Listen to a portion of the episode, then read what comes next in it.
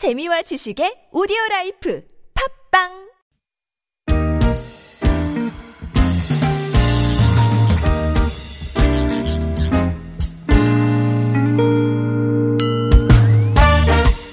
서울 속으로 2부 시작됐습니다. 오늘 노무 상담 있는 목요일입니다. 이원석 노무사와 함께 하시죠.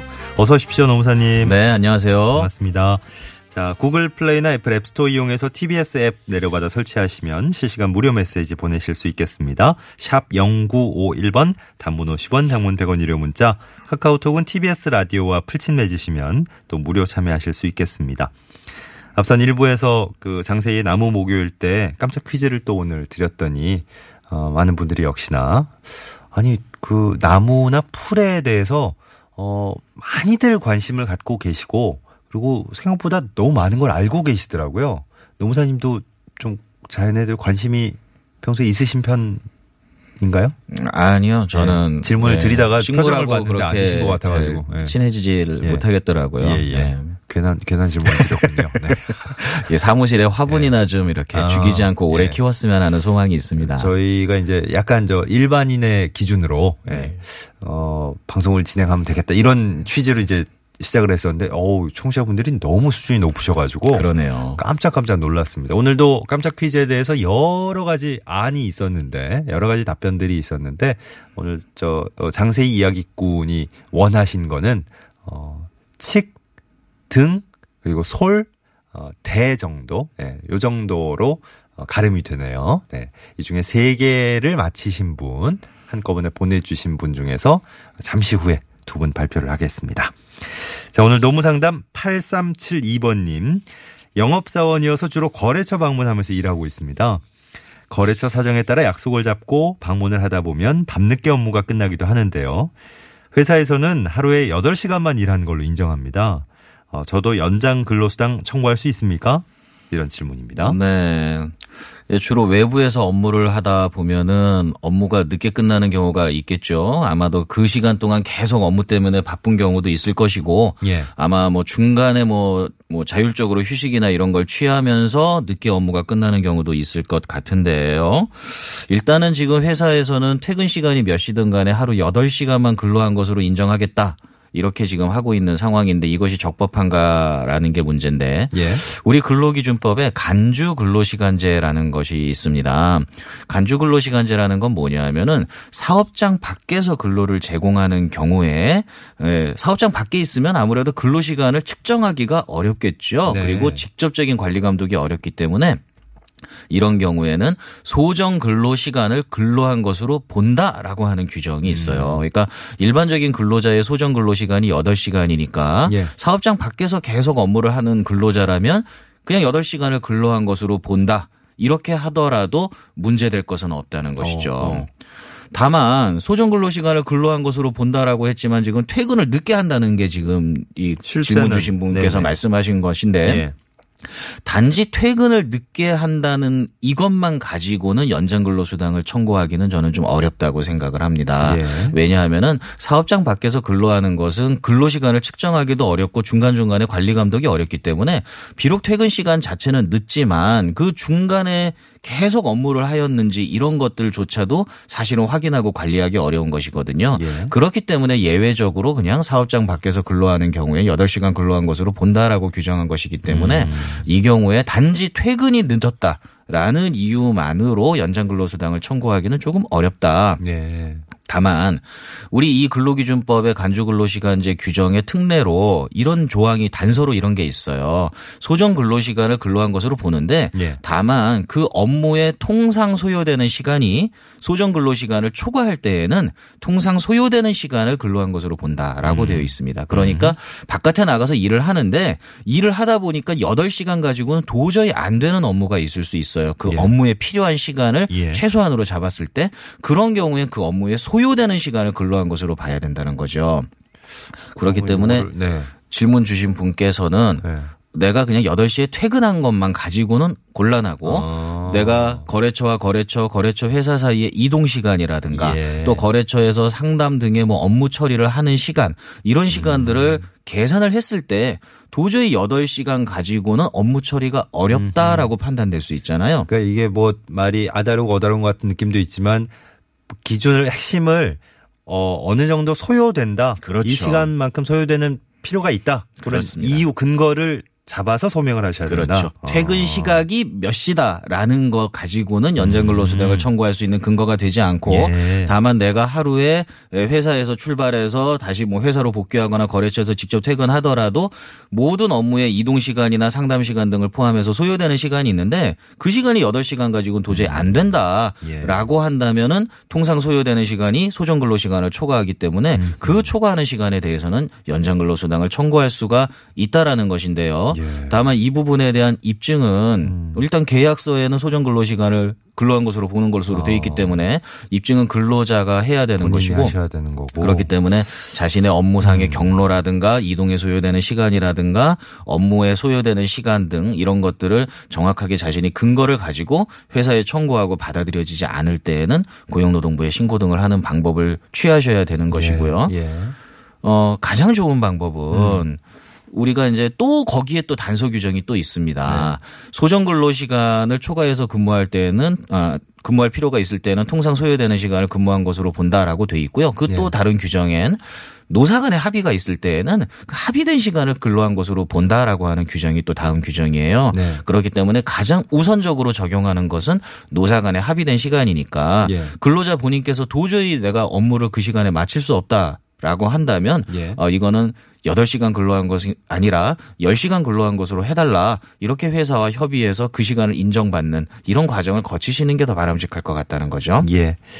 어, 영업 직군에 계신 분들은 그러고 보니까 뭐 각종 수당 청구할 때도 그렇고 그 요즘은 뭐 인정 범위가 많이 늘어나고 있다고 하는 넓어지고 있다고 하는데 네. 뭐 혹여나 또 어, 밖에서 일하시다가 불의의 사고를 당해서 산재 처리하는 부분에 있어도 그렇고 네.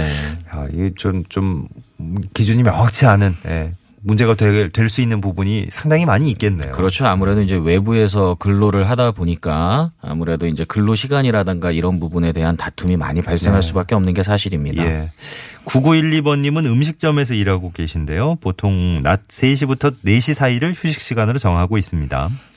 가게 문을 닫지는 않고요. 간혹 손님이 이 시간에 오시면 주문은 받습니다. 물론 뭐 손님이 많지는 않은데 이런 것도 휴게 시간을 준 걸로 인정이 됩니까? 어, 네. 휴식 시간으로 정해서 1시간 운영은 하는데 문을 아예 닫지는 않고 예, 네. 오- 손님이 오시면 그냥 운영을 하는 걸로. 그렇죠. 이게 애매한데요? 쉬는 것도 아니고 안 쉬는 것도 예전에 아니고. 무슨 TV 프로 보니까는 그 어. 음식점 사장님하고 이 직원분이 같이 이렇게 누워 계시다가 예, 손님 예. 오면 일어나서 이렇게 음식 주문 받고 이런 장면도 볼 수 있었는데 그거는 이제 자체적으로 정한 휴식 시간이었던 예, 모양인데. 그거 휴게 시간으로 인정되는가 안 되는가 뭐 이런 것이 되겠죠. 예. 일단 먼저 말씀드릴 것은 어, 우리 노동법에 근로시간 특례 업종이라는 게 있습니다. 음. 근로시간 특례 업종이라는 것은 뭐냐 하면은 노사 간의 합의가 있으면 어 근로시간에 제한을 받지 않고 근로를 할 수 있고요. 예. 나아가서 휴게 시간을 변형해서 줄 수가 있습니다. 네. 휴게 시간을 변형해서 줄 수 있다는 건 무슨 말이냐 하면은 업무가 완전히 맞춰진 뒤에 종료된 뒤에 휴게 시간을 부여한다던가 아니면은 휴게 시간을 일시의 시간을 정해서 주는 게 아니라 짬짬이 쬐금쬐금씩 휴게 시간을 나누어서 준다든가 예. 이런 게 가능한 업종이에요.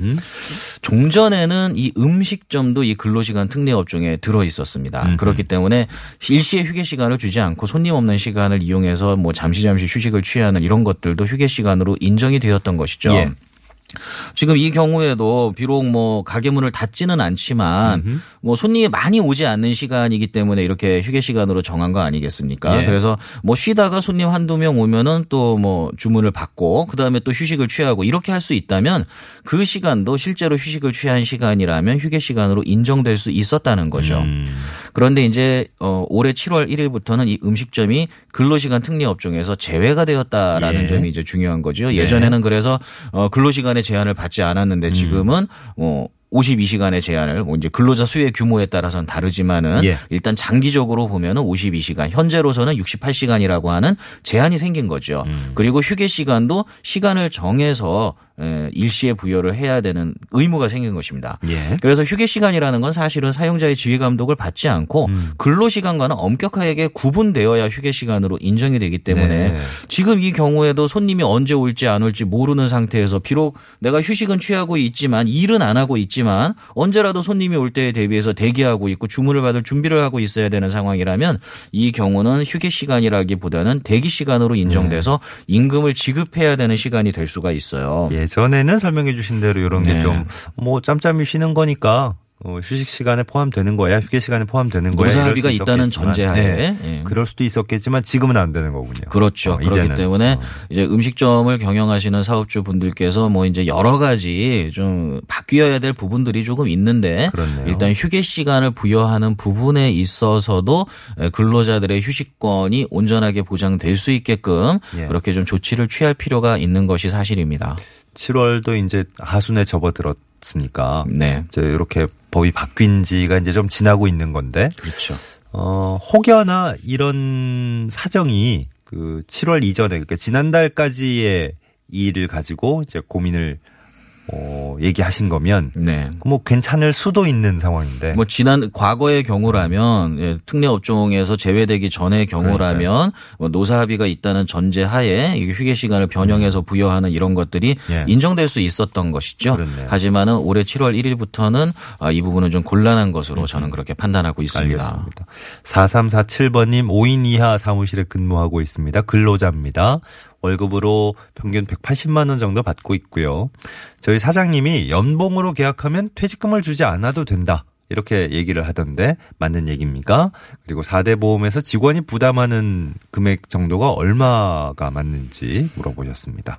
네. 또 계산 들어간 퍼센트 따지고 이런 복잡하실 네. 텐데. 예. 일단은 연봉으로 계약하면 퇴직금을 주지 않아도 된다는 말은 뭐 사장님이 지어내신 얘기인지 네. 아니면은 정말 그렇게 알고 계신지는 제가 잘 모르겠으나 퇴직금 얘기 나올 네. 때마다 이제 그렇죠. 노동사님이 네. 누차 강조하시는 예, 예, 부분입니다. 일단은 사실이 아니라는 거. 예.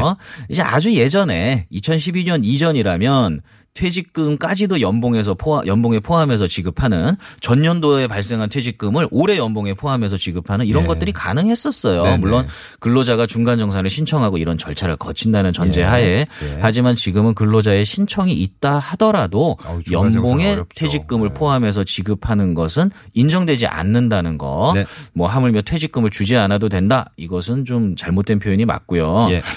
그 다음 질문하신 게 이제 4대 보험에서 직원이 부담하는 금액이 얼마인가 말씀하셨는데 어, 제가 간단하게 이제 요율을 빠르게 한번 말씀드려 보겠습니다. 어, 네. 예, 그러니까 국민연금보험 같은 경우에는 월 평균 보수의 4.5%. 외우고 계시는군요. 네. 그리고 건강보험은 3.12%. 음, 음. 그리고 장기요양보험은 그 건강보험료의 7.38%. 예. 그리고 고용보험료는 0.65%거든요. 이거 안 받아 적었으면 헷갈리실 것 같은데. 네. 아무튼 그 정도가 적당히 다 기준이- 합치면 한 8.3% 정도 되는 것으로 음. 제가 알고 있어요. 네, 전체적으로 합치면 예, 네. 소득세 제외하고 예. 사 4대 보험료만 네. 그렇기 때문에 월급여로 180만 원을 이제 평균적으로 받고 계신다면은 음. 그 180만 원에 한 8.3% 정도 곱해 보시면 아하. 다달이 납부해야 하는 4대 보험료를 계산하실 수 있을 것입니다. 알겠습니다. 여기서 이제 말씀하셨지만 잠깐 말씀하셨지만 소득세는 이제 따로 소득세는 이제 별도로 계산을 해야 그러니까요. 되는데 네. 소득세는 또 임금과도 관련이 있지만 부양 가족이라든가 또 20세 미만의 자녀가 있는지 음. 예. 여부에 따라서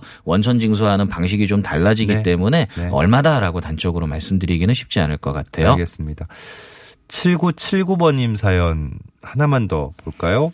어, 연차를 회사에서 사용하라고는 하는데 저희 직업 특성상 쉬는 게 사실상 어렵습니다. 와, 저희 그 많은 질문을 받아봤지만 네. 병아리 부화장 쪽에서 일하시는 분 처음인 아, 것 같아요. 예. 와. 어, 여기가 쉬는 게 좀 어려우시군요. 그런 것 같네요. 어. 그런데 수당으로는 이렇게 저 사실상은 실질적으로는 못 쉬는데 회사에서는 연차 쓰라고 이제 얘기는 하고 그래서 결국 못 쉬면 수당으로는 못 받으신대요. 네. 안 나온대요. 어. 그래서 이게 좀 문제인 것 같다. 받을 수 있을까 네. 질문하셨습니다. 업무 특성상 연차를 사용하는 게 어렵다라는 것은 이제 근로자의 귀책 사유는 아니고 회사의 그렇죠. 귀책 사유죠. 네. 회사의 귀책 사유로 연차를 사용하지 못했다면 당연히 수당을 받아야 하는데 음. 아마도 회사는 아, 연월차를 사용하라고 그랬지. 우리가 뭐 사용하지 말라 그랬냐. 그러니까 당신들이 쉬지 않은 거니까 연차 수당 안 줘도 된다. 이렇게 판단하고 있는 것 같아요. 근로자 입장에서 굉장히 억울한 상황인데요. 어. 이 연차수 연차 휴가 사용 촉진이란 제도가 생긴 이후로 많은 사업주분들이 그렇게 오해를 하십니다. 어. 아, 사용 촉진 제도라는 게 이제 생겼으니까 예, 예. 연차를 근로자가 안 쓰면 수당 안 줘도 돼 이렇게 생각하시는 경우가 있는데 아, 사용 촉진 제도는 이런 것이죠. 사용자가 연차를 근로자한테 쓰라고 예. 6개월 전에 사용 기간 6개월 전에 남았을 때 연차 남은 일수 알려주고 쓰라고 독려를 하고 어. 예. 서면으로 예. 그래도 사용 안 하면 두 달 남겨놓고는 연차를 아예 지정을 해주는 거 쓰도록 강제 로 보내야 되는 거잖아요. 거의 진짜로. 강제인 셈이죠. 네. 그렇게 해서도 뭐 근로자가 회사를 너무 사랑해서 연차를 안 쓴다라고 하면은 그 정도까지 수당을 지급할 의무는 없을 거라고 생각을 합니다. 물론 어. 예. 그것도 다툼의 소지는 있습니다만 네네. 그렇기 때문에 지금 뭐 회사에선 사용하라고 비록 말로 독려를 했다 하더라도 음. 근로자가 업무 사정 때문에 연차를 사용하지 못했다면 예. 그 부분은 수당을 지급하는 게 원칙이죠. 그러니까 사업자가 이제 그냥 단순히 독려하는 차원에서 멈추면 안 되는 것 같아요. 네, 정말. 정말 보내려는 의지를 가지고 그렇죠. 예, 쓰게 해야 되는 사용하도록 지정을 해줘야지. 예. 물론 그래도 근로자가 연차를 안 쓰고 출근했다. 음. 그러면은 그거에 대한 다툼은 있습니다. 출근했다 그러면은 네네네. 아 연차니까 집으로 가세요. 이렇게까지 해야 된다고 우리는 말하고 있습니다. 예. 알겠습니다. 연차는 꼭 써야 하는 그렇죠. 것으로. 네. 자, 이원성 노무사와 함께한 노무상담 오늘 여기까지 합니다. 고맙습니다. 네, 감사합니다. 평소에 고용노동부 1350번 또 전화 120번을 통해서 자치구별 시민 명예노동 옴부즈만 제도도 이용하실 수 있습니다.